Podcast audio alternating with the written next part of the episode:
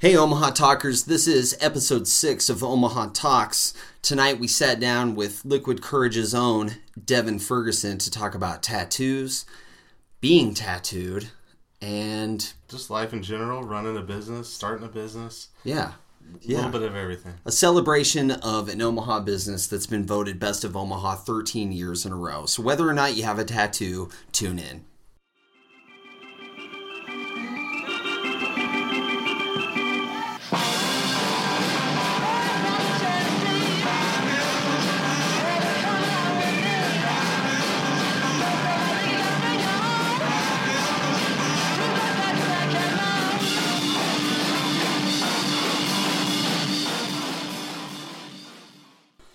Hello, Omaha Talkers. Welcome to episode six of Omaha Talks. I am your co host, Parker Steele, here with co host. Brandon Herbal. And today we are conversing with Liquid Courage owner, operator, artist, Devin Ferguson. Welcome to the show, Devin.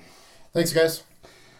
So, we brought you in here today to this uh, small studio space to talk about Liquid Courage. Yeah. and you. So, let's just kick things off, man. Who are you? What do you do?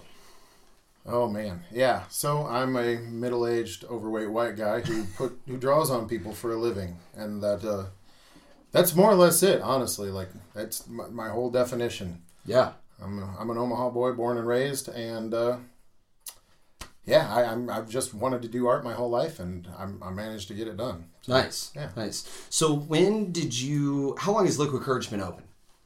Liquid Courage opened in uh, May of 2000, so we're 17 years now. Damn. Yeah. Congratulations, man. Thanks, thanks. I think we're gonna make it. Yeah, I think you are I think we're too. I think we're gonna make it in one more year at least. And uh, I checked, did uh, some light research today, and you guys are uh, 13 years in a row best of Omaha tattoo shop. Um, actually, I believe in like oh, I'm not sure when it all started, honestly, Okay. but I believe in 08 we missed one. Okay. So you know. It was a flub. They fucked up. well, yeah, I some there was clerically a, a, a clerical error of some kind. Right. Yeah, right. Yeah. So I guess uh, let's just start from the top, man. Like, how did you? I mean, obviously, I'm guessing you were a kid that liked to draw.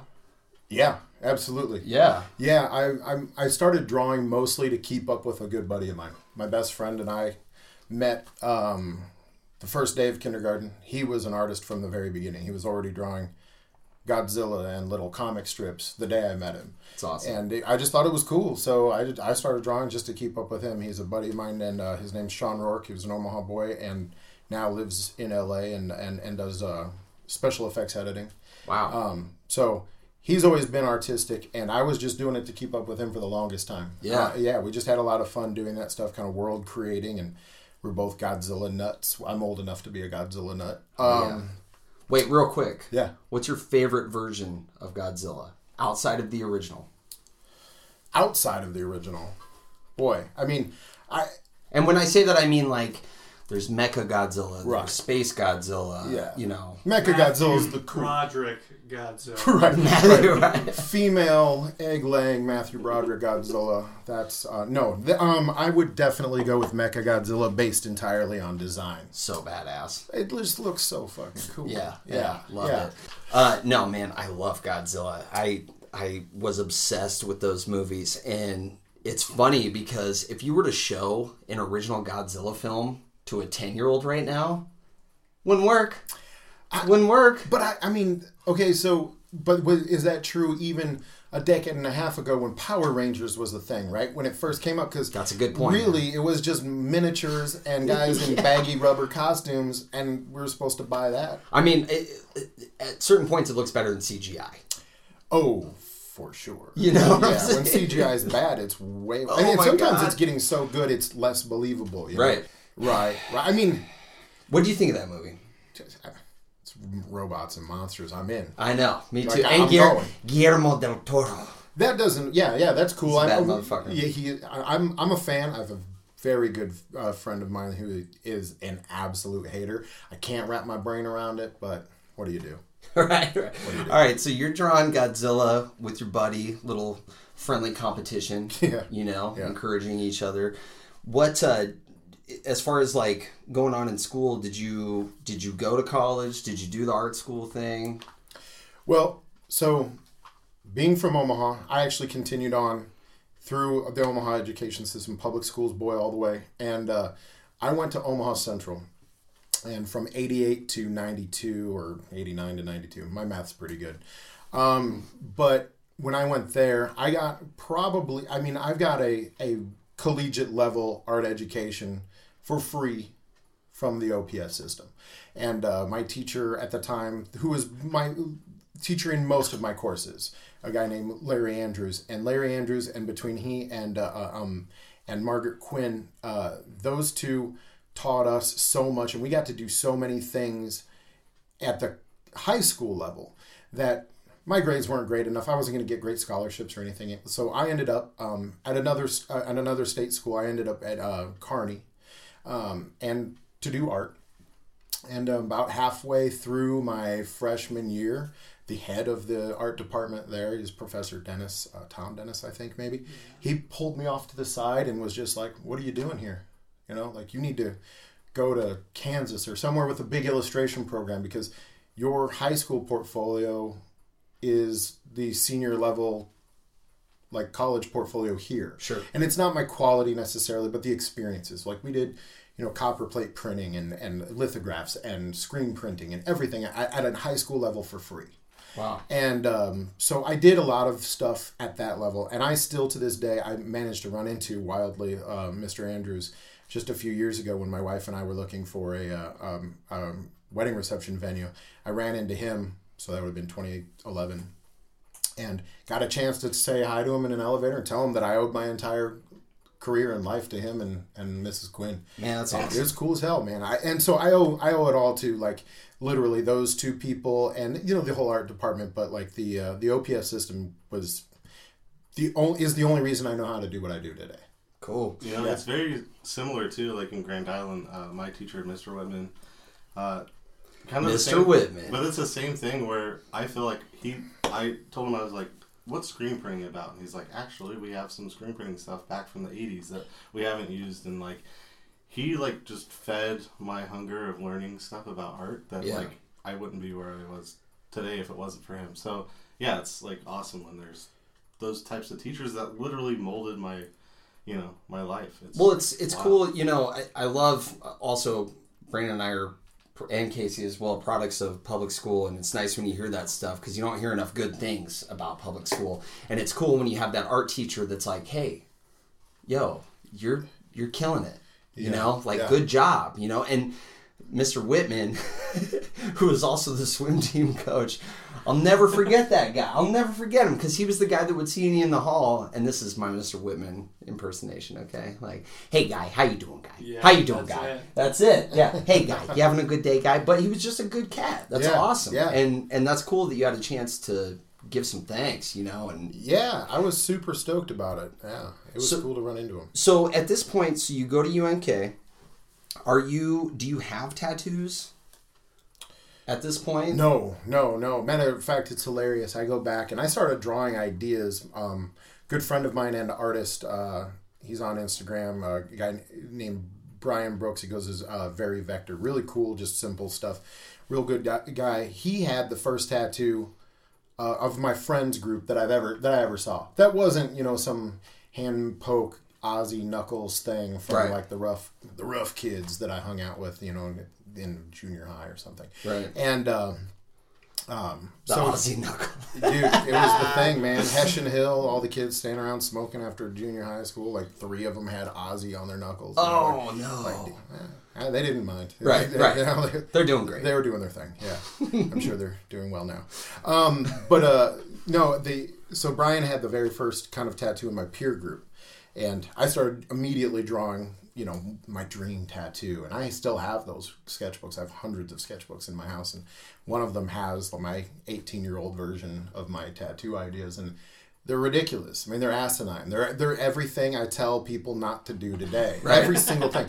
It's you know like it's a Pearl Jam stick figure with a tiny banner above and a below, and it's got 57 words in each banner. You know, Right. and it's the size. It's half the size of the palm of my hand. You know, like, yeah, it was all the worst shit in the world. Isn't that interesting? Like, I got my first tattoo on my 18th birthday. Don't like looking at it. I can't wait to cover I it got mine covered up, and haven't actually covered it up. See, well, There you go. maybe we Yeah, should talk go, yeah. because, well, of course we should I know a talk. guy. But it's it's interesting how you know, as teenage dudes of that mindset, we're like, I'm gonna fucking get this, and it means so much to me. And then we have conversations like this where you're like, oh god, what Yeah, the man. hell, you know? I It mean, does make so it funny. easier though to, to like talk to an 18 year old kid and they're just like, man, you know, I, I, I really badly want this Avenged Sevenfold thing. It's just like, hey, that's cool, man. Really, I'm not here to judge, but trust me, like one day Avenged Sevenfold's gonna lay a fucking egg, Right. and for even by your standards, you know what I mean. And you're just you're gonna be like, man, now what I got this thing, like, Right. you know, I don't. I mean, that's a bad example. Maybe I don't know, but So you get? Uh, did you did you graduate or did you take? I did not. You no, you no. left. I, I left. Um, yeah. So my my saint of a mother was helping put me through college. I didn't do anything. I, there was the the last time I took a year off from work from the age of fifteen to now was my freshman year of college, and I didn't work at all. And uh, and you know it was just one of those things when the report cards quote unquote started coming back she was like so college is this for you do you think? Knowing full well the answer should have been no i'm like yeah i'm gonna go back. And she's like all right dog whatever Yeah. you know like you're gonna go back. And and i did what i did the first year the second year too and i, I and honestly i did i didn't waste her money. Before you couldn't get 100% of your money back i was like yeah i'm not doing this i'm gonna stay here and i'm gonna drink and smoke weed and ride mountain bike pretty much but that's all i'm gonna do you know? Sure. and that's what I did, and I had a good time with my friends and had a, I had a lot of fun. Um, but I did not go back to school, so I made it through a whole freshman year and you know a, a quarter of a sophomore year. Yeah. So you left, took mom's advice, or or, or mom's. Uh, Well, you, you, yeah. you, you you had a little reflection. Yeah, yeah, yeah. I mean, I would just there came a point when I just felt guilty. You know, like she was like, "Hey, you know, like, my mom was single mother. She worked her ass off her whole life, and I just kept seeing the check, you know, the, the bills roll in, and she's writing the checks, and I'm just like, man, Yeah. I'm wasting her money and and my and her time, and you know, like it's just we're not gonna do Big, this, big ups to single moms. right? Right? We're, Yeah, we're a yeah, single yeah. mom podcast Yeah, in here. I love it. Probably a better way to say that. But so you you then moved. You moved back to Omaha. Yeah, after a little messing around. little messing around and what motivated you in that time um, from leaving Kearney and coming back to Omaha to starting to number one getting a tattoo Right. Okay. and number two starting a tattoo shop how did that Yeah, so out? that's a bit of a convoluted thing. But oh, so my my best friend through high school, um, another local tattooer, uh, Mars Blackman, um, Manice Blackman. He, uh, I believe, is working at a Black Squirrel as we speak today. Um, he started tattooing a year before me, or so. And at the time, they needed a new tattooer at the shop um, in South Omaha. I started at Villains Tattoo on 36th and Q under uh, Seth Kirschman and and and Manice was working there at the time. He and I were best friends through junior high and high school. He lived with us for a couple of years, if my memory serves, in uh, high school, and then he and I were college roommates at Kearney. We were super tight, and so he got me into that. He came to me and said like, "Hey, we're looking for a new guy." He knew I could draw. Came in. I, I applied just with my art portfolio that I had left over from high school. Honestly, most of that's what it was yeah and got the job that way. Um, at the time, I was, you know, I floated around. I've always been like, I'm, I'm built for. I mean, if you've seen me, I'm, I'm built for manual labor. That's what I do. So that's what I, that's always what I had done. Did semi truck tires and then construction stuff, and and this was an opportunity. Uh, I wasn't that interested in tattooing, honestly. I didn't Right. have one yet. right Um, uh, Manice gave me my very first one p- just prior to this conversation, actually. what was that tattoo um, what was your first tattoo So my first tattoo is a cross. It's on the middle of my back, right where you cannot ever fucking see it again. I saw it once. I think- that was 1998, I think, or 96. I saw it. It was pretty cool. Yeah.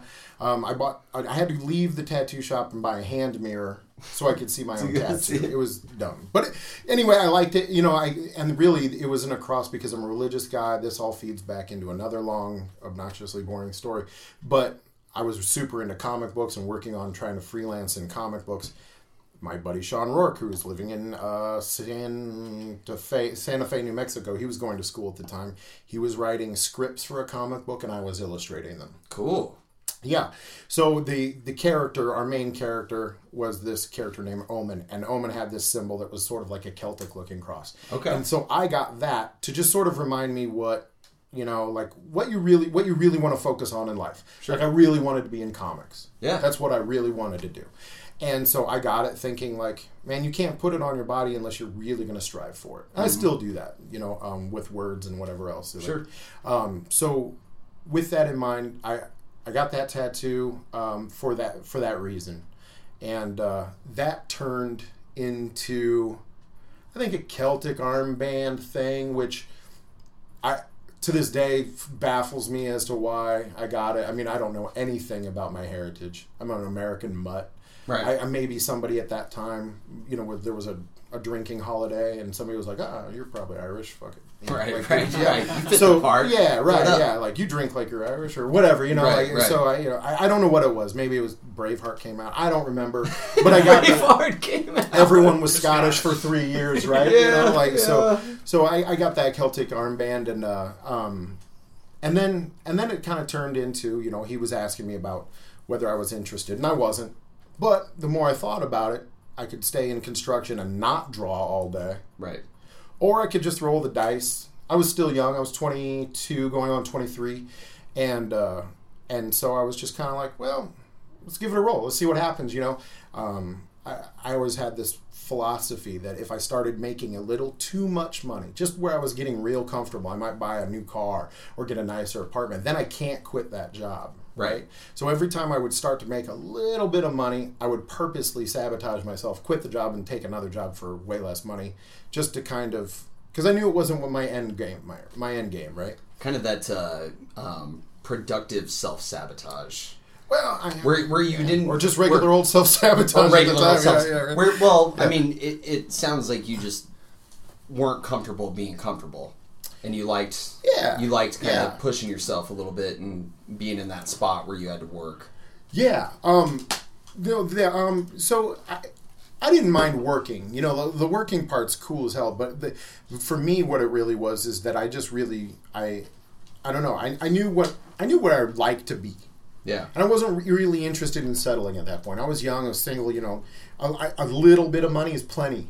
Yeah. You know? So if I started to make good money, it started to be a little too much. I just knew that this is how you end up in jobs that you don't want for 20 years. Right. And so I just, I, I would, I, you, maybe productive self sabotage is a good way to put it. But I, I, I don't think I was, frankly, that intelligent. I wasn't necessarily. Oh, it wasn't a thinking that. conscious choice. Not necessarily. No, no, no, necessarily. no. I was sort of like, Especially at 22, you know. Yeah. Right, You're right. just- See, I think Brandon Right. and I could totally relate to that because we were kind of in the same boat. I mean, when you say, you know, like you were always doing your thing. I was always doing stuff on the side, but I was working at Kinko's or Jimmy John's or whatever person would give me Right. a job, and then Sure. just like. and I that. waited tables and bartended for most of my like. I just went back to school at age thirty, you know, and Killer. I'm just wrapping it up now because I was like, you know, maybe I don't want to live in the fucking bar. You know what I'm saying? Like it. absolutely. It's but but I definitely you know What are you going to school for?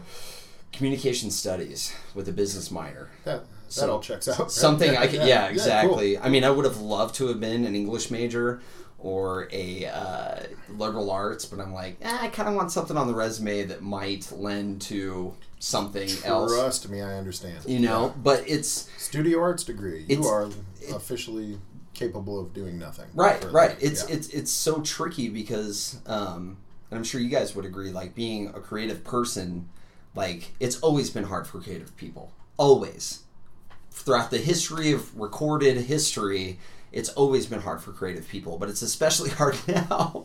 yeah. To make a because living off of it. I, to make yeah to feed Yeah. your kids on a, you know being a creative person is, is Without the serious soul shit. sucking side of it, for Right, sure. right. You know what I mean? Like, and God bless them. First of all, I'm a huge fan of well done advertising. I'm a huge Right. fan of well done web design, and I'm a huge fan of. Of uh, you know fashion design and all that, and that's all creative and and that's it's spectacular. But those are almost like shoot for the moon, Yeah, not starving artist jobs. You right. know what I mean? We're not all going to be madmen. No, Yeah, no, like, like, it's not- nobody's gonna be Mad Men No. again. You know, like As much as I'd love yeah. to be Don Draper, Well, and come would- on, let's just be honest, who wouldn't? right. Jesus Christ! I kind of Um, wish he would have turned out to be DB Cooper, like that weird. Internet Oh, I know. movie. Yeah, How dude. fucking I rad would that so have? I was. It was a great ending, but the- that was still. Well, I was watching the last episode and I was like, how the fuck are they gonna wrap this show up? I Like, know. It was like the last five minutes, and you're like, oh, okay. Now Yeah. I get it. It was and a I was like a little wrap-up. disappointed at first, but then I was like, oh, that's all pretty clever. But Yeah, you, you know the whole thing about that show that I thought was we're going to talk about Mad Men for a second. Um, that I thought was so interesting is number one, it was so well cast, you know, and the set design was amazing. The whole me. reason to watch it.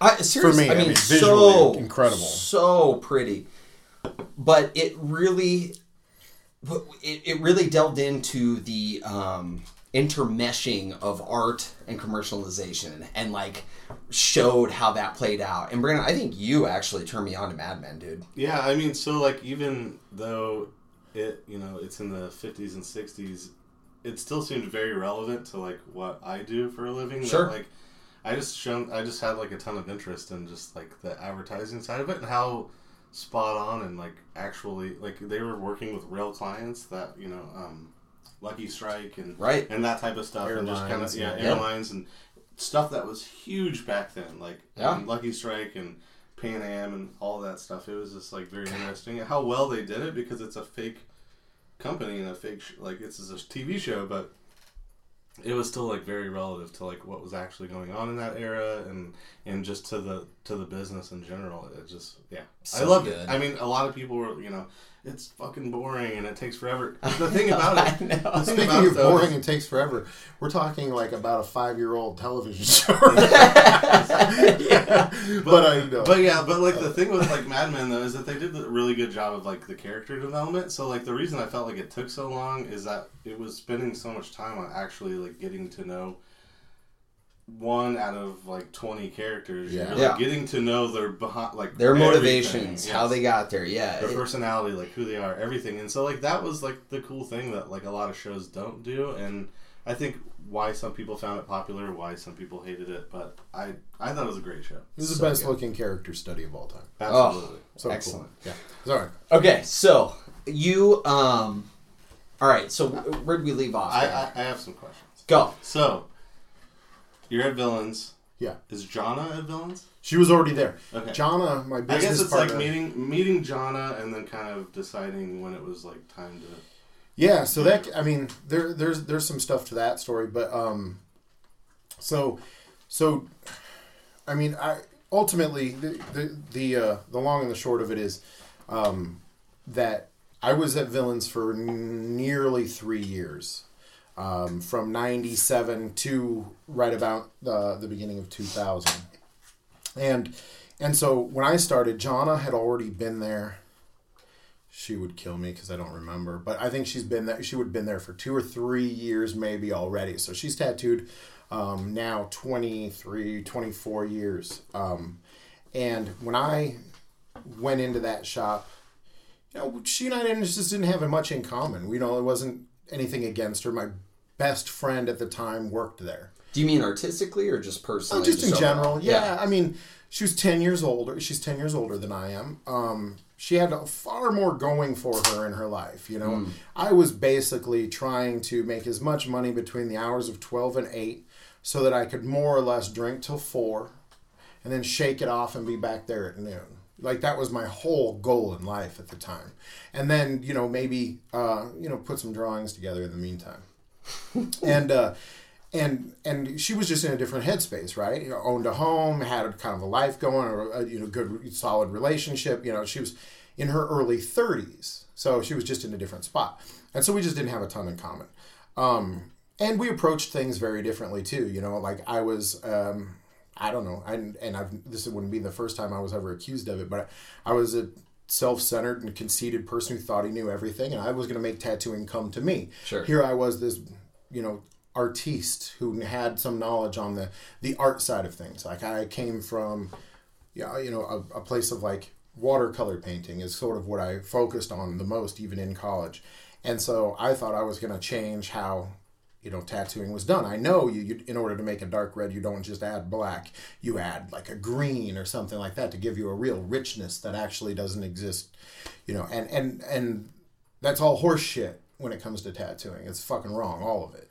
Like it's black and then red, and that's just how it works in tattoos because it's not the subtlety of paper and blah blah blah blah blah. Because ink behaves differently than paint. Well, and in skin, is the medium's totally Sure, different. yeah, sure. yeah. No, it's totally different. And and so here I was thinking I had it all, you know, figured out, and you know, and I didn't, and none of us did. I mean, the if, if I'm being honest, and and honestly, if the people um, who were around at that time were being honest, none of us had any fucking idea what we were doing.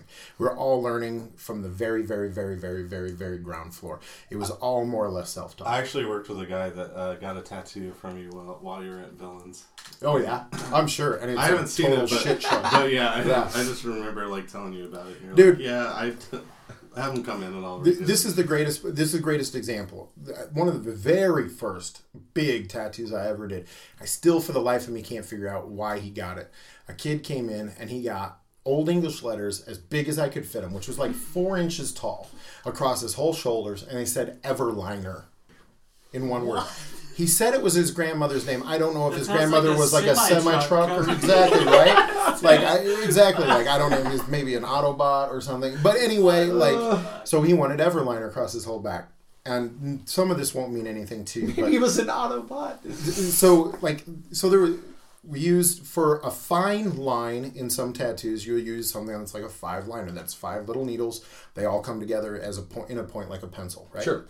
that was the only needle that the tattoo shop at that time told me was available to use for anything And right? what year are we talking here? This was 97. I mean, Okay. we're very literally like the owner operator at the time, no offense to him personally, but you know, he didn't come from tattooing. He came from a different uh, from a different background and and the the people with the most experience there had learned from another tattooer who just happened to work there and was no longer there. Okay. And his knowledge was already fully incomplete. Like there was no knowledge there really. So we were all just kind of fiddle fucking around, making it up. We have no idea. So a five liner is the equivalent of you using your ballpoint pen and trying to fill in four inch tall black old English letters Oof. across somebody's shoulder. Poor shoulder. guy. It's a full day a full fucking day of uh, like just shredding this human. You know, like I don't know what I mean. His skin had to have been like wet cray paper by the end. You know, it was just oh. brutal. And I had no idea what I was doing. You know, Two And- rolls of paper towels later. dude, I outlined the thing. I was like, "There's got to be a fucking better way." You know, like, I mean, I was just that far into it, you Sure, know, and sure. and I was brand new, so everything took ten times longer than it should. And I mean, if you told me I had to fill in that thing, same tattoo today with a five liner, I'd tell you you're crazy, you know. Sure. But I did it. I just forged through, and we both suffered, and he suffered way more. And uh, um, and like that's how little we knew at the time, and uh, you know. I, and so we just knew that we had to go out into the world and, and like seek out what was like because people weren't putting on the tattoos I was seeing in magazines with five liners they just weren't. Right. you know so we had to go out and that's when i went to like san francisco to um, one of the original the best still the best tattoo conventions that, that were ever put on were a jd crow production called tattoo tour. They're fucking phenomenal. And uh, i saw some of the most amazing stuff i'd ever seen. I got tattooed and i sort of just sat there and kind of gave myself a little mini apprenticeship while i got tattooed by a guy whose work i really admired. And i looked at it and was like what are you using there? Like oh this needle's called a magnum. Like what? You know like Sure. the brain splits in half and you know like i just had no idea what was going on. I found out how little i knew in one long weekend. And so then i started traveling getting tattooed and just apprenticing myself by watching.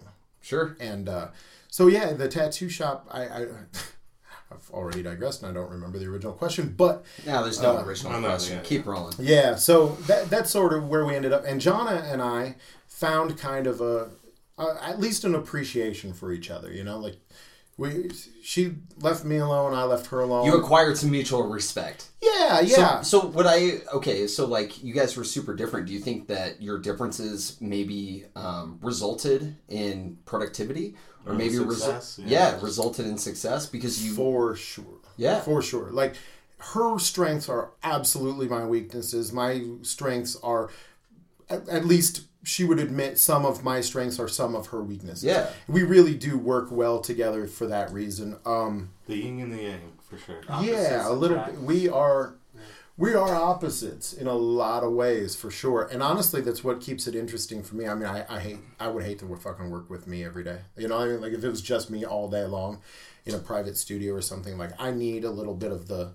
I need, I need a little bit of the tug and uh, you know the tug of war in, in every aspect, whether it's business or, or interpersonal relationships or art styles and all that stuff. I need I need a little bit of the, the conflict in order to make Yeah. it interesting on a daily basis. Pressure makes diamonds. That's how it works. Right, right, right, yeah. Music commentary back and forth between tattoo artists. I don't know. There's always like someone listening to one Oh, thing. fuck, and yeah. the- yeah, I don't know. If you ever get tattooed at Liquid Courage, there's always Dude, Combating music styles. that old shop that at Villains, like I was the fucking odd man out everywhere. Like the the old the owner was an older guy, John was was older. Um, I actually started hiring the new tattooers almost immediately after I started there. I don't know how that worked out exactly, but I ended up They hiring. were like, "Hey, young Brown. guy, you're you're in touch." Well, and they're sort of like, yeah, you, you, you like you care apparently a little bit, and uh, you you can obviously tell what's sort of good in art and what's not. And so, I mean, I hired Jason Brown, who's with with us at Liquid Courage. I hired him. I hired a guy named um, Adam Rosenthal, who's doing great for himself in Denver at a place called Think Tank. Um, they, I mean, I didn't have anything to do with how they became great. That was on them. Sure. But I hired them based on the artwork that they produced, even back then. And uh, I don't know, it was just it was a, it was kind of a funny time because we were just making it all up. Like we had no idea what the hell was going on. You know. Oh, that's the best. So what happened? What happened to push you guys out of villains to go start your own sh- your own shop? Like, Right. what was what what was the catalyst? What what pushed you out of that door into your own door? Well, all right. So there'll be a little controversy here probably at some point, depending on who listens to this.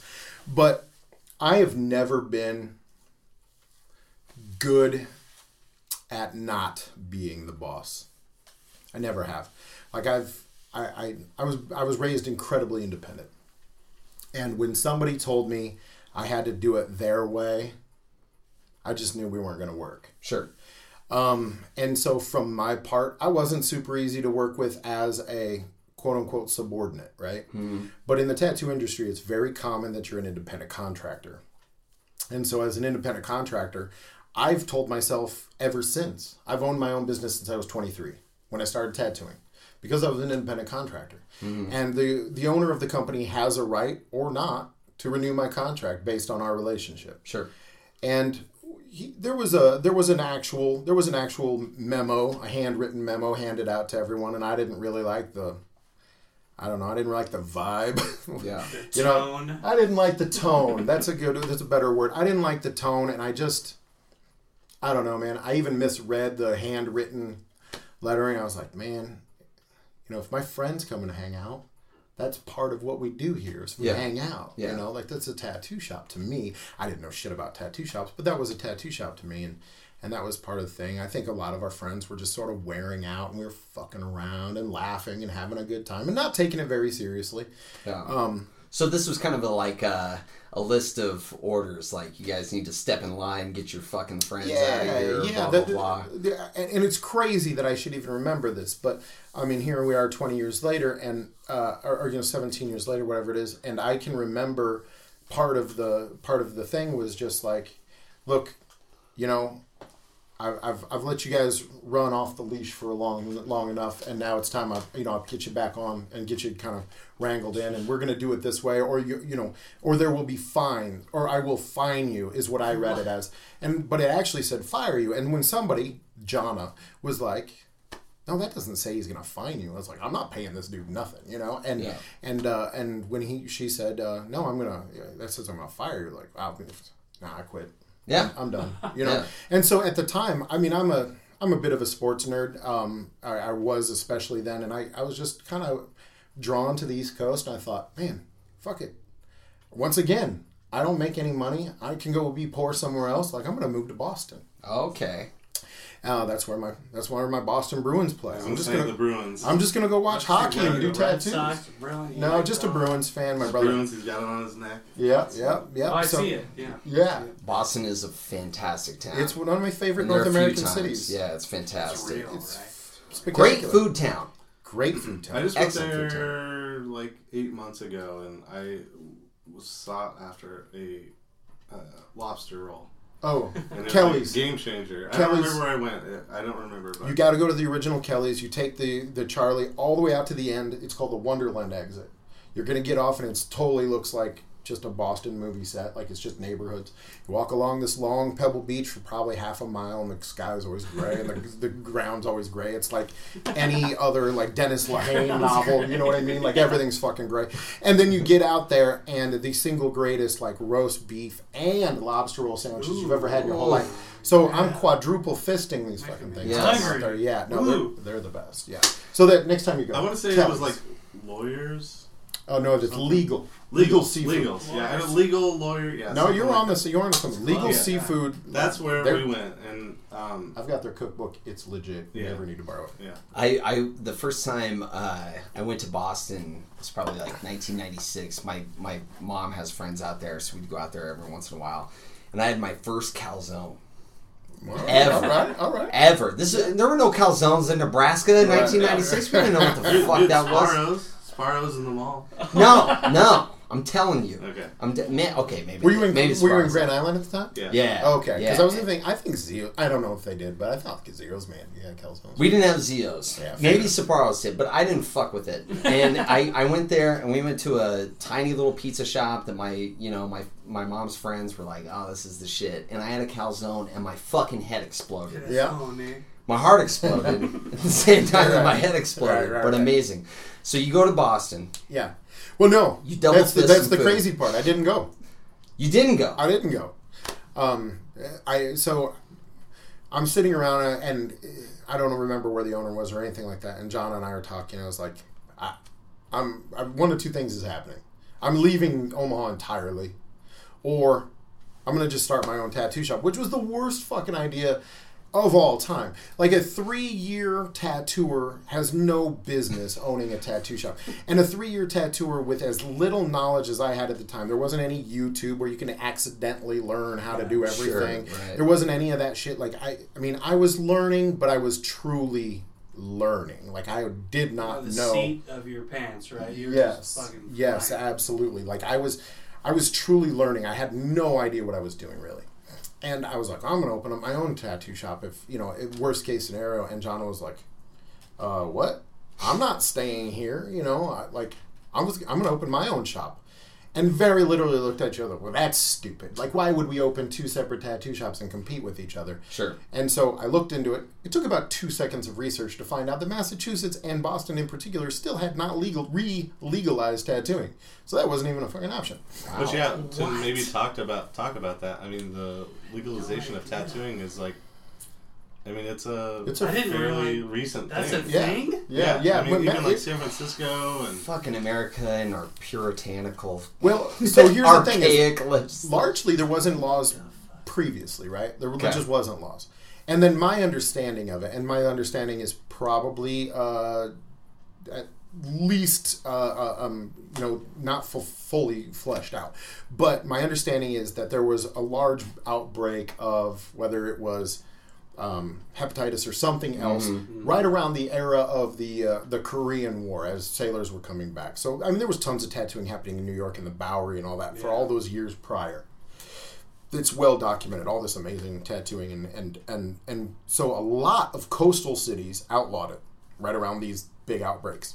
And uh, new york city i was in new york city in 2000 or 2001 it was still illegal in new york city in the city we you know the five of us from omaha nebraska were the most heavily tattooed people we saw in the whole city in Wow. new york right crazy so in um, the two thousands. in 2000 or 2001 yeah Yeah, still wild. whatever year it was, and uh, and so so Boston hadn't come back around on it. Um, I think the Carolinas hadn't come back around on it. I mean, Oklahoma just legalized tattooing, in Arkansas maybe. No, Le- Oklahoma just legalized tattooing. I want to say in two thousand five or No eight. shit. Yeah, I mean it, it's crazy. had no But it, idea. but it was more of a health concern. That that's their At least basis. on the coasts. That's that was their basis for illegalization or you know the prevention of Yeah. licensing was. a I mean, Oklahoma, concern. if I'm honest, it might have been more the puritanical thing. But, That's I, what- but yeah. you know, like I don't but know. under the guise of under the guise of health or, or whatever, yeah, I'm not sure about which that, is but- so counterintuitive because it's like okay, you don't want to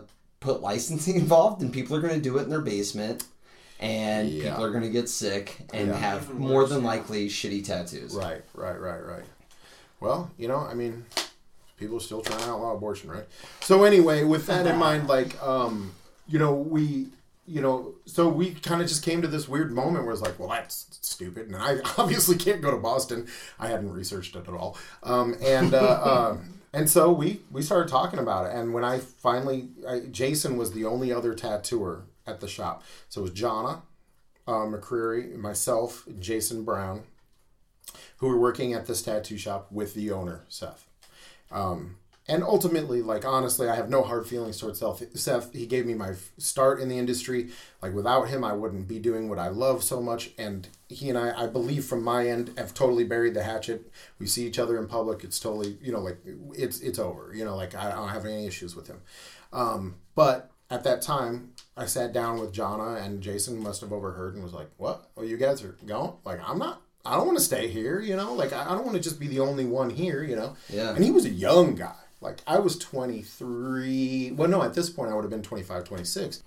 So yeah, so Jason was uh, Jason was young, and he was you know he didn't want to be the the, the guy left behind. So ultimately, what happened is uh, we decided we were going to wa- we were going to leave, and uh, our contracts all said that we would give 30 days notice. So we did the right thing. We gave it uh, in person. We all walked in, gave the owner, sat down with the owner, and just said like, "Hey, here's the deal. Um, we're all going." And he did the smart thing. He's not an idiot. He did the smart thing and said like, "Cool. Well, then you're going to work for another 30 days. Like, why would I lose the revenue? You know?" Sure. And he did the smart thing, and and and and we fulfilled our uh, 30 days like we were supposed to do because we're not cowards. And um, so we did that, and uh, and then and then we and then we left. Um, we actually even started to train a couple of our replacements Oh. as we were leaving, and good people. Matter of fact, I ended up working with one of them for years later. Uh, he came over to Liquid Courage years later, and his name is Jeremy Cruz. He's still tattooing in town. I know Jeremy Cruz actually. Um, but uh, so you guys, you left and you decided we're going to start our own shop. We're in this together. Hence the birth of Liquid Courage. Yep. Where did the name come from? I mean, we all know what liquid. I mean, we're Yeah, no. So the, on it the right name, now, yeah, right? right. Yeah. It's synonymous. Right. Well, you know, the funny thing about Liquid Courage is I, I was thinking I was being clever, and it turns out it's just the fucking worst name in the world.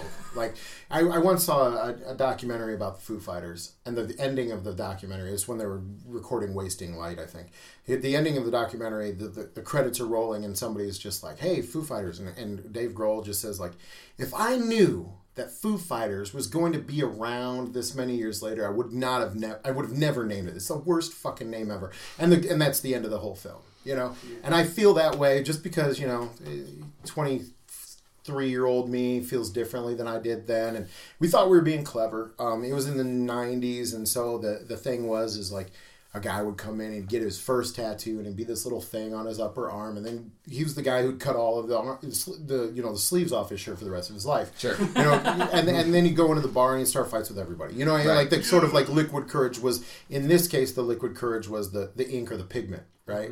Like you come in, you're like sh- you can show off who you are. You like gives you a courage and power to outwardly express your inner person, right? Yeah. It's far more like I don't know, cerebral than the stupid fucking name that it is. It's got a ring to it, though, well, it's cool. man. And also, really does, also in yeah. Omaha, Yeah. when you say liquid courage, everyone knows exactly what you're. But Right, it sure right. as shit sounds like a fucking bar. Like it's just a dumb name for a tattoo shop. yeah. No, and I, I mean, I, I definitely spend I mean, I not not once a week anymore or anything like that. But people will come in and just you know we now we have a shop in Benson's Sailor's Grave. It's been there for seven years, and people walk into that place like, oh, part of Liquid Courage. Well, you know what I'm talking about. I'm gonna run next door and get some Liquid Courage. You know, like I hear it every time, Oh, and, and it's and it's not the end of the world. Like it's a funny joke, Yeah. fine. But I mean, it's not funny. It's a little bit of like a hashtag. Well, though. also, It's a little rough. don't drink when you get tattooed. It thins your blood and you bleed. and you more. bleed Right, less. right, right. Yeah. And honestly, you're probably just become an obnoxious dick. So- Right, right, So right. you Well, guys, you guys started Liquid Courage, yeah. and um, what Sorry, was hold the? on. Uh, to answer Brandon's question. Sure, sure. I stole the name off of an album cover, um, a band called. Fuck, I, I shouldn't have even started this story because I can't remember. I'll now. look it up. Blood for Blood, maybe? Or no, Working Class. There was like Okay. a working class, like hardcore band. I, I think It's it was like called Working Class. Yeah. Yeah, and um, and I, I think it was called like a double shot of Liquid Courage. Originally, the Liquid Courage was going to be called Inkwell, Okay, which also was a kind of a clever thing, right? sure. Inkwell, I dip in the Uh-huh. ink, and we do it all right. Except for we're really not very good at it. So, so we went with Liquid Courage instead. Have At the time, it was very much. Did you guys have initial success with Liquid Courage? I mean, did you have a following that went? I mean, how long did it take you to become what you guys are now? As far as A long and time. I can speak to that a little bit too, because I remember when I first moved here, I was working at. What Sam- year was that? Uh, 2004, I think. Mhm. I, I graduated 2003, went to college for a little bit, and then I moved here in 2004.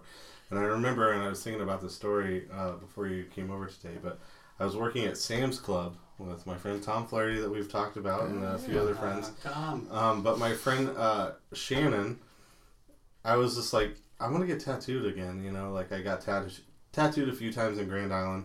I've got most of those covered up now. uh, but anyways, um, I was like, "Where do you go in town?" And she's like, "Well, you should check out Liquid Courage." And I remember going into the location. It was 84th and Center. Correct. Correct? Yeah, the Yeah. Frederick Square Plaza. Yeah. Yeah, and going to the 84th and Center and talking to you, and that's where we talked about this sleeve that I have, and um, yeah, I mean the rest is history. Now my Yeah. entire body is completely covered. Yeah. but, Yeah, Completely yeah, covered, yeah. yeah. And most of it from from our shop. All yeah. the Oh, I mean, actually, well all of it, it. Actually, um, I would say more than half of my body is covered from Devin specifically, and then the other little bit is from Andrew. Yeah. Awesome. you're the only person that's Yeah, like, dude, it, it's cool. I, I, that's such a weird thing for me, and it's awesome. It's the greatest thing in the world. But, um, and it's cool when a guy like you has like a good eye because you bring me, you know, like cool images to work with and that sort of stuff. But like, it's such an interesting thing to think. I remember the first tattoo I ever drew myself. I even let my buddy Manice, who was a more experienced tattooer than me, I let him put it on. Okay. But I drew it myself, you know. And I watched somebody walk out the door. and I was like, that dude's wearing one of my fucking drawings Yeah, for the rest of his fucking life. This is yeah. insane, you know. know it's it's a little different than painting a painting like that hangs in somebody's living room or whatever. Like Yeah. this, that It's is not the your skin, skin. right? Well, Right. and It's your just another side note too, I remember um, sitting at Liquid Courage with Devin and talking about. I was like, I want to get a chest piece or a torso piece, and I was like, I don't really know what I want. I was like, what is something you wanted to get tattooed, or what something you wanted to tattoo on someone? So I have a. Uh, one of the four horsemen of the apocalypse I tattooed on my entire torso, based off of Devin and I just chat. I have no like, it's no like relevance to me, fucking and it's awesome. so dope. But yeah, it's like one of those things where like there is a painting hanging up in Liquid Courage if you want to buy it Christmas. Um, Right. they, they got some original art, Oh, um, yeah. but that piece is now forever on my body. My entire torso, from like neck to like, yeah. yeah, your waistline. Yeah, Yeah, it's, waistline, a full, it's a basically. full, full, full So- front. Yeah. I mean, you mentioned Sailor's Grave. Let's talk about your your spots, man. So, Liquid Courage is off, obviously the focal point of this conversation, but you also have a shop, uh, somewhat of a um, a sister location in Yeah. Benson, Sailor's Grave, which is just a limb of Liquid Courage. Right. What's the difference between Liquid Courage and Sailor's Grave? So that actually dovetails back to your earlier question. Like, when did we become, uh, uh, you know, busy? Right. Sure. So early on, we knew right off the bat we were going to have to hire somebody extra if we got busier. Right. We, we weren't super busy to begin with. We, it took three to five years, honestly, if, if I'm being real honest, before we were regularly booked. There was a lot of downtime. But you got busy around. by doing good ass work. Like people were talking. That's how. That, I think we got we did we did good tat we did good enough tattoos at the time, and I'm, and I'm being honest because honest if if I'm being honest, I'm not saying like everything I did back then would light the world on fire. Um, but I'm not embarrassed of my work Right. at that time. Well, to speak on it too, though, you guys were. I remember when I went in, it was like one of the only custom shops in town, though, right? it was I the mean, first. It was the first only custom shop in the city, Okay, and that's very deba- some mentioning. people. Yes. Somebody will somebody will debate me with that, and I will debate them all night long. But we were the first shop where we didn't have any images hanging on the wall. Yeah. To be completely honest, like that's it's just it was just little secret behind the curtain every time uh, behind the curtain time. We're poor. We Yeah. did not have the money to fill the walls with flash designs. Those are the pre-made tattoo designs, right? Right. We didn't have the money to do it, and so we're like, hey, guess what? We're an all custom shop. We're going to hand draw every fucking thing that walks through the door because, Yes. frankly, we can do it better. We, we we can't necessarily do it better than the flash that exists, but what we can do is we can offer it differently, right? So when every single time, the difference wasn't our quality; it was our service. Right. So Jonna came from a retail background. I came from a retail prior to construction background. Jason uh, came from a retail background. He You knew how to work- with people. We knew how to work with people, and honestly, I think what made us busy early was more the fact that we were not ultra cool guys. We weren't tough guys or cool guys. We were like uh, a girl uh, and two comic book nerds, and one Star Wars nerd and another comic book Star Wars nerd. Right. Like, who the fuck are we? No We're- one's- machismo. No, one's gonna come through the door, and we're gonna be That's like what they want, though. big arms crossed across our chest, like, "What do you want?" You know, I'm fucking this tiger. You hold the tail. Like, I'm not Yeah. that guy. I was never that guy. you know, like, Which tribal design do you want? right? Yeah, they, Nothing we- against tribal tattoo. Just it's a making a reference. Yeah, no, nothing at all. Yeah, I've got a couple. But with that in mind, like, they're they're you know, it was customer service is what got us busy. Yeah. And so, as we grew, as we became busier, as people were being booked a week or two or three or four in advance, we started to notice that, like, a lot of our, even our regular customers or people who had heard about us from friends or something like that, they would come through and they'd be like, hey, I want to get my very first tattoo or I, or I want to get an additional tattoo, but it's not very big. Like, cool, would love to do that for you. Um, what are you doing six weeks from now? And they're just kind of like, well, I, I don't know. Hopefully, having a tattoo for five and a half weeks. You know what I mean? Like they were just like, I don't want to wait for a nickel sized tattoo for six weeks. That's stupid. And so early, early, early on, we started thinking of like, what are we going to do? And the first um, iteration of Sailor's Grave opened at Liquid Courage Okay. in the old location. Um, as we grew, we actually split and, and across the Oh, hallway. yeah, that was the hallway. I Yeah. remember that. Yeah. So it's 2936 South 84th and 2962 South 84th. Okay. And they were right across the hall from each other in this back little weird hallway over in Frederick Square. Currently, it's where Mangelsen's is. If people don't have reference, it's Yeah. across the street from Mangelsen's. Correct. Yep. I to the remember west. going Yep. there very often, but yeah. I think there's like some sort of Christian bookstore in that area, like right in the corner of Frederick Square. Anyway, it doesn't matter. But so the plan was that we are going to hang the flash we couldn't afford at the beginning. We are going to hang that at the new side. Right. And that side was going to be the walk-in side. Right. Right. And people were going to come and they were just going to get the little stuff. They were going to Yeah. get flash and we are going to work real hard for them in the custom side doing the bigger pieces and that sort of stuff. Sure. And that was the idea. And it absolutely fucking did not work because we were called Liquid Courage, right? And we were mm. 14 feet away from the other shop.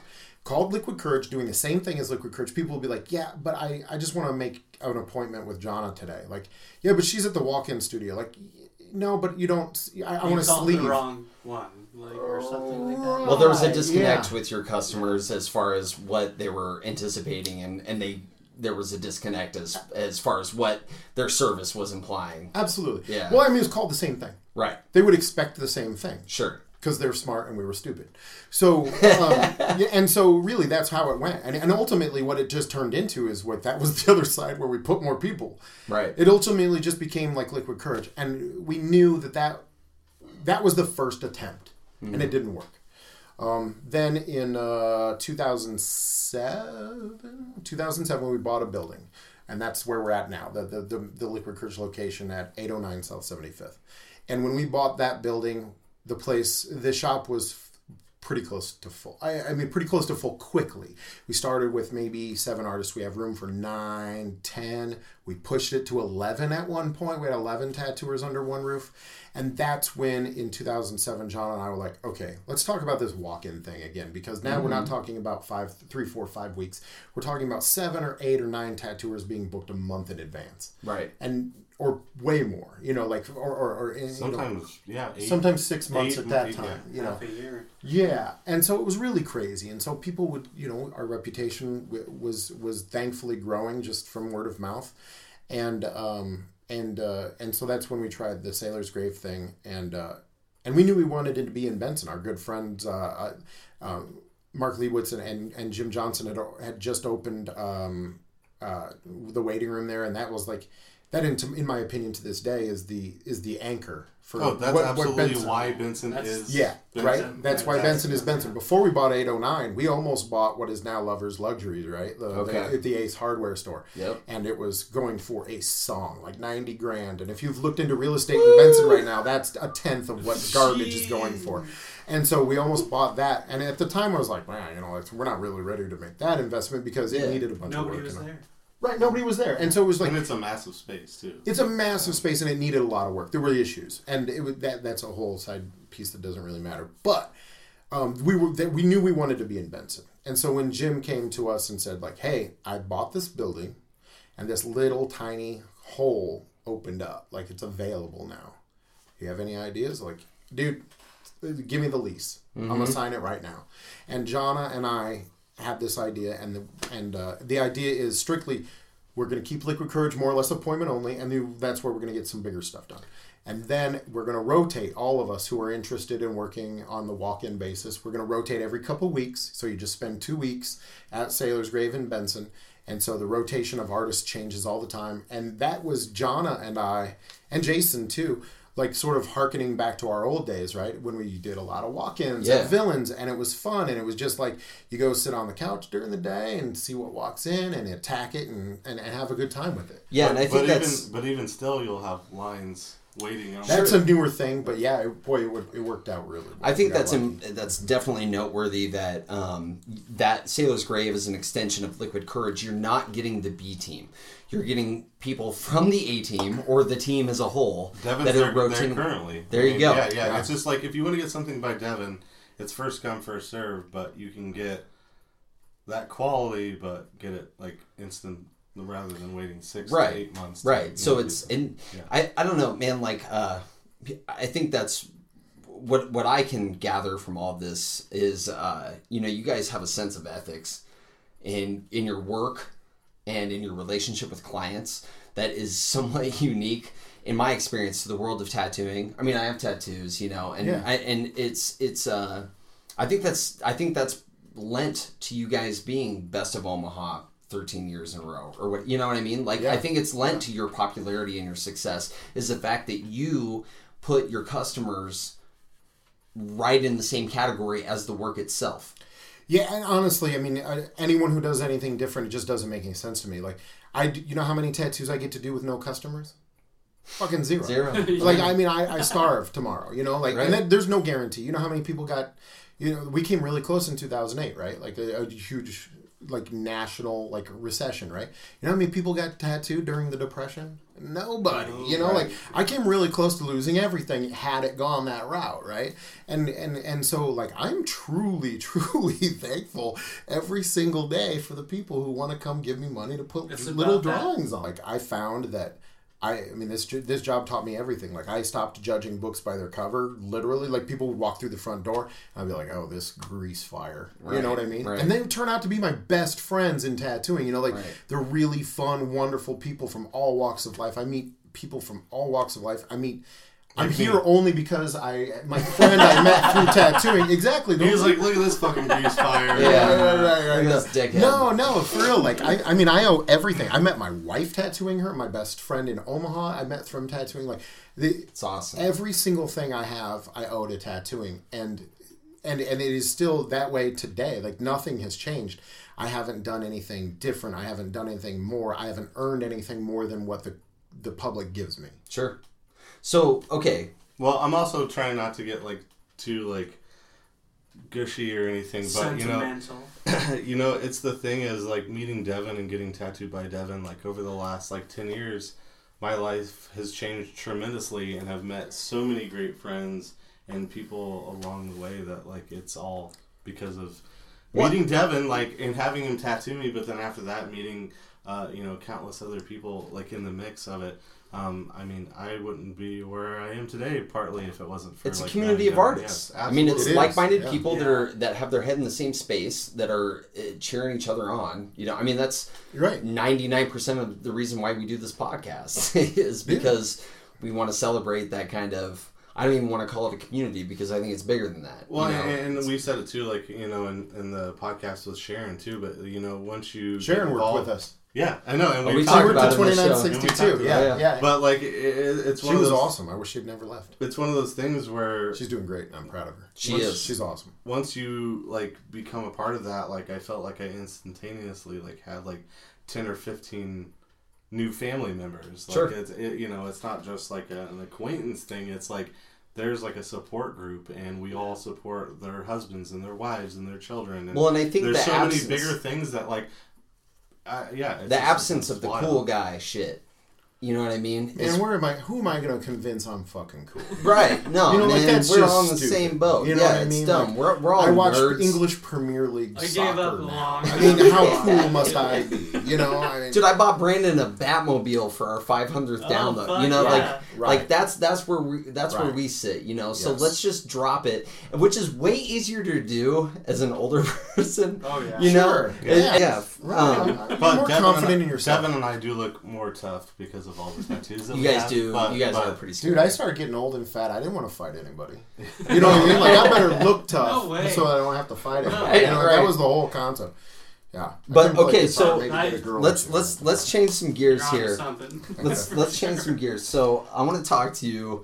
This is something that Brandon and I have talked about before. Uh, so the tattoo shows, the the TV shows, Right. Right. Yeah, yeah. Okay. So like, there's the okay. I mean, Brandon has heard all of these rants before, so he's going to be. Well, the the uh, Omaha talkers haven't heard. Yeah. So you um you were a career tattoo artist. You own that. This is your life. This is your bread and butter. What do you think, as far as you turn on fucking TLC and Dave Navarro is talking about somebody's shitty tattoo? Oh, like what? if we're gonna start there, let's start there. Dave Yeah. Navarro, get one good tattoo first, then talk to me. right. You know what Yeah, I mean? right, Like, right. just shut the fuck up. Right. You were the worst thing, part of every band you've ever been in Yeah. since Jane's Addiction. So I don't really have. I mean, and from what I understand, he's a great guy, and he's just doing a job. I don't hate on him, Right. But like to sit in judgment of people's tattoos is already tacky to me. Right. Um, so, all right, television. Let's just start at the beginning for me because I don't really know where it all goes from here. But Miami Ink is the real first popular one, right? Sure. There was a couple good ones. There was one called Tattoo Wars that nobody saw, but it was pretty cool. They'd give two. They'd give the same job to two different Yeah. styles or two See- different artists, see what and then just watch what they Yeah. did, and then show more of the process and interactions with clients, and, and how like a, a guy like Nico Hurtado would take photos of a portrait of a of a young woman and, and then do the portrait tattoo or something like that. And it was a great, it was a great, it was an interesting show as a tattooer.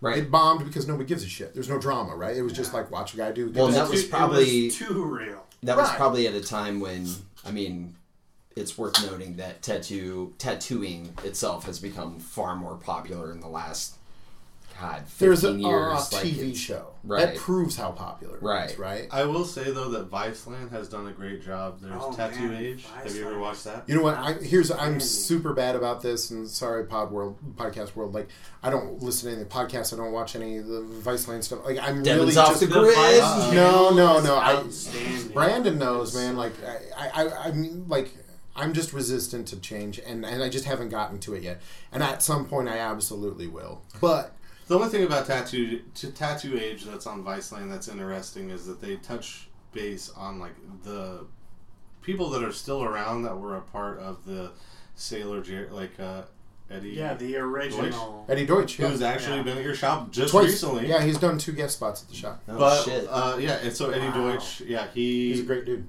learned from Who did he learn from? Well, he learned kind of on the. He's got a really interesting Yeah. story. He started super young, learned on the streets, like lived homeless. He tattooed in the original Tattoo City with Ed with Ed Hardy. Ed Hardy, And like, I. I don't know if he would. Maybe he would say lear- or learn from Ed. Um, but um, I mean, all of that stuff is like the the the the uh, heritage of, of a guy like Eddie Deutsche is amazing. Yeah. But yeah, so like the tattoo age stuff, they touch base with these like famous tattoo artists that like kind of learn from legends in New York, in California, which were when he was talking about that was illegal back then. You know, I don't know. So that's the one good show whether it's actually relevant and actually Current good show. Yeah, Yeah. and it's But there's a slew of garbage. Oh in there. yeah, no, absolutely. There's great uh, podcasts though too. There's like uh, the shit. I'm gonna get this wrong, and everyone at work's gonna hassle me. But it's either Lost or Last. Uh, It's got to be Lost Swallow, like the Okay. bird swallow, right?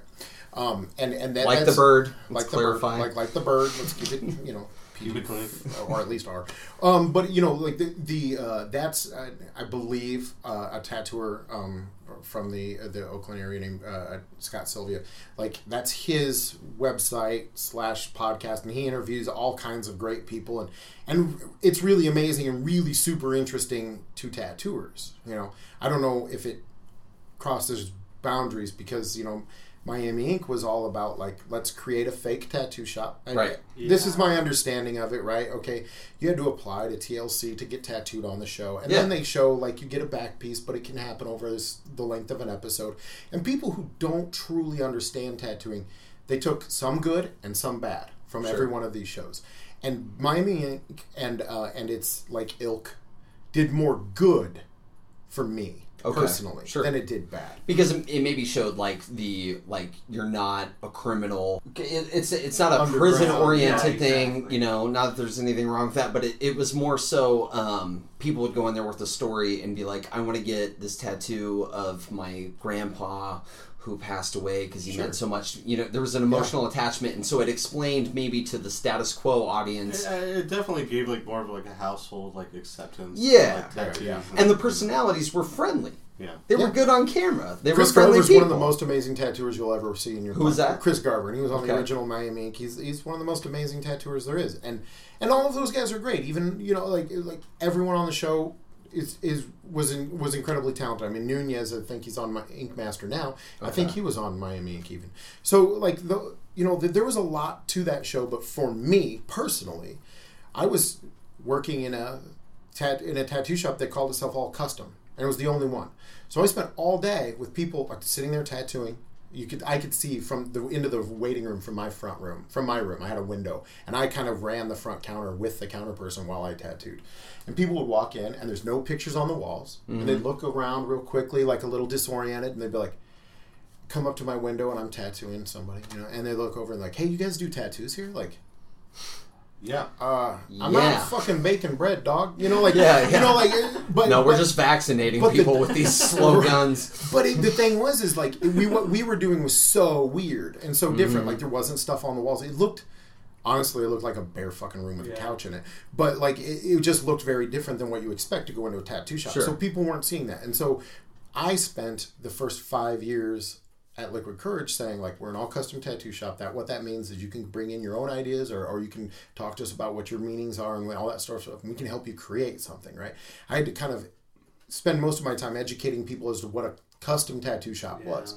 Miami Ink stopped that. I've never, I haven't had to have that spiel since. Like I Oh, never yeah. had that conversation. A custom tattoo was all, was what that show was all about. It proved to you that like you don't have to go in and pick something off the wall that and trust me when I say I think there's nothing wrong with it. It's the most like one of the strongest traditions. And also, by the way, Google and Pinterest is a wall. Right Yeah, it's the bigger one. It's a hugest. That's it's the biggest point. wall on earth. Right. And you're just picking flash, and there's nothing wrong with it. Like roses are classic. Right Today's modern classic is an infinity loop with a word in it, and there's nothing fucking wrong with The that. amount of ro- roses and skulls I have in my body is like asinine. Oh. It's insane. I I've have, seen like- more Harry Potter tattoos, and Oh, I yeah. didn't even know that that's what it was. I missed the Harry Potter train. I, you know, I'm, I'm it's- still I'm trying to catch up with I- it. yeah, I'm catching up with stuff, it, but. I was just like, what is? What, what? I I thought it was maybe like a sacred geometry, and like, nah. The little triangle circle thing. yes, Yeah, yeah, yeah. I know that's Yeah. Harry I'm Potter. Dude, I totally thought it was like an NA thing or something. You know, like it Oh, was like yeah. a, yeah, like an Oh, Alcoholics kinda Anonymous or like something. that. Like, right. anyway, Yeah. So, but yeah, well, I, I I don't mean to interrupt No, you, no, but you're not. um, this is a question that I love to ask people, um, either tattoo artists or people with tattoos. Let's talk about bad tattoos. Actually, like I also want to know, like, how would you explain the pain of a tattoo? I have said this for 15 years. I think the outlines are the worst, and partially because they come first. Agreed. And the end of the tattoo is also tied for worst because it's the end. My They're so awful. I'm tattooed on literally like almost all of my body. My torso and my back have been the absolute. They're gut-wrenching. They're Yeah, absolutely the fucking They're so worst. bad. Yeah. But they're Like, also I have to start using like Yeah, numbing it's cream. so big. I have to use numbing cream because if you want me to sit longer than 30 minutes, I have to have something that's Yeah. numbing the pain. Yeah. Well, there has to be something physiologically, No, like if you you know fattier areas. Well, we I have, also it's, we have it's- softer I- tissue. I think it's fattier I mean, areas, but also your like organs, like all your important Yeah. shit is right there. So you're like, fucking. Yeah, with and it. then Mine are on my legs and my arms, so I was nerve just clusters and all that sort of stuff. It all matters. But that's the common question, right? Like, sure it is. Does it hurt? Does it hurt? Yeah, I don't know why Yeah, I- if it, I if it that doesn't hurt, it's not gonna question. it's not gonna last. You know. But uh, so, uh, just real quick, um, Devin, Yeah. you've been doing this for how long? You've been tattooing? Um, I use March 23rd as my start date. I don't remember March exactly. twenty third. 97. 97. So I'm coming up on 21 years. Congratulations. Thank you. Thank you. Um, as we wrap this thing up, Yes, sir. what advice do you have for those getting tattoos? Getting tattoos. Man, I- you know try to have some fun with it. Like don't put so much pressure on everything because ultimately where you think it will look good, get it there. Don't worry about how much it's going to hurt because when it's over it stops hurting. Hmm. Get it where you want it and just get something that you that maybe even just marks a moment in life for you right now. Don't worry about what 70 year old, you know, Parker's going to think of it. Like, who, who gives a shit? Right. 70 year old Parker will deal with it later. Like, it's fine. Seventy year old Parker's gonna look like seventy year old Seventy Parker. Parker is not gonna Yeah, give but a shit about good the tattoo. He's looking. gonna Right. But 70 year old Parker yeah, is also we gonna get look more cooler. handsome. Yeah, like, I mean, well, well, I mean, hopefully we all have some, like, Sean Connery syndrome, right? Yeah, we got some Um, cool. But you know, I, I that would be my advice is like just try to have some fun with it. Ultimately, like you can take everything in life too seriously, but Yeah. tattoos should, at its heart, be a little fun. Yeah. it really should. If you're gonna put so much pressure on yourself, where like I have to love this 40 years from now, you're gonna miss. Like you just, gonna it's gonna, you're gonna miss the mark. And I, I, uh, to speak on that too, like there's a lot of tattoos Never. that I have on me, or I have on me that have a specific meaning, but there's also a lot of them that I've just had, like Devin, and I've had my friend Andrew and a few other people tattoo me just because that's something that they wanted to tattoo. It was more of an experience or like a, like a you know a kinship and like a friendship with that person of like. Do something you want to do and like use it as a, A celebration canvas. of art. That's how I get tattooed Yeah. now Yeah. exclusively.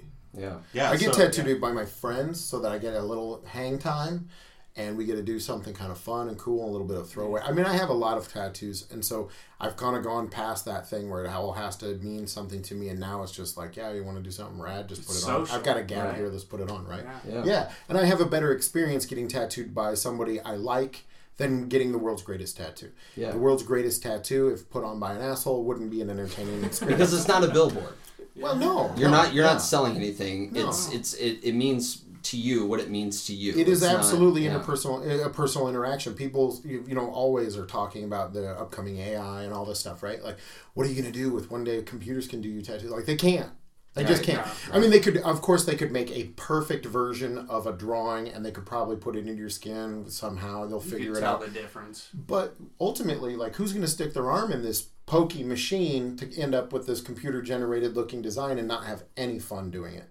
Like, they can't have the conversations and the interaction. I tell people all the time, like, as a joke, like 80% of the charge is for the therapy or the fun or the conversations. like 20% getting of the charge is for the tattoo. right? We're all just here to hang out. Let's get a little social time in. Let's have a good time with it. It is like getting your hair It is. done. You know, Yeah. And I I don't would say have very very much much- of it. So No, you me know, neither. too, there with you. where it, it, it's a, It's a short it's a, it's a therapy session. Like I mean, you have heard stories and heard various things from clients that you they would probably never tell another human being, but um, people very you know it's just an open.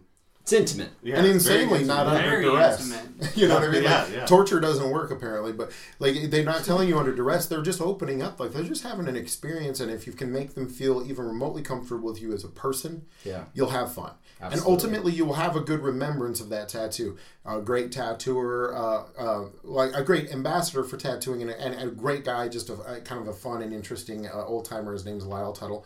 He was famous for tattooing. Um, uh, I've lost it.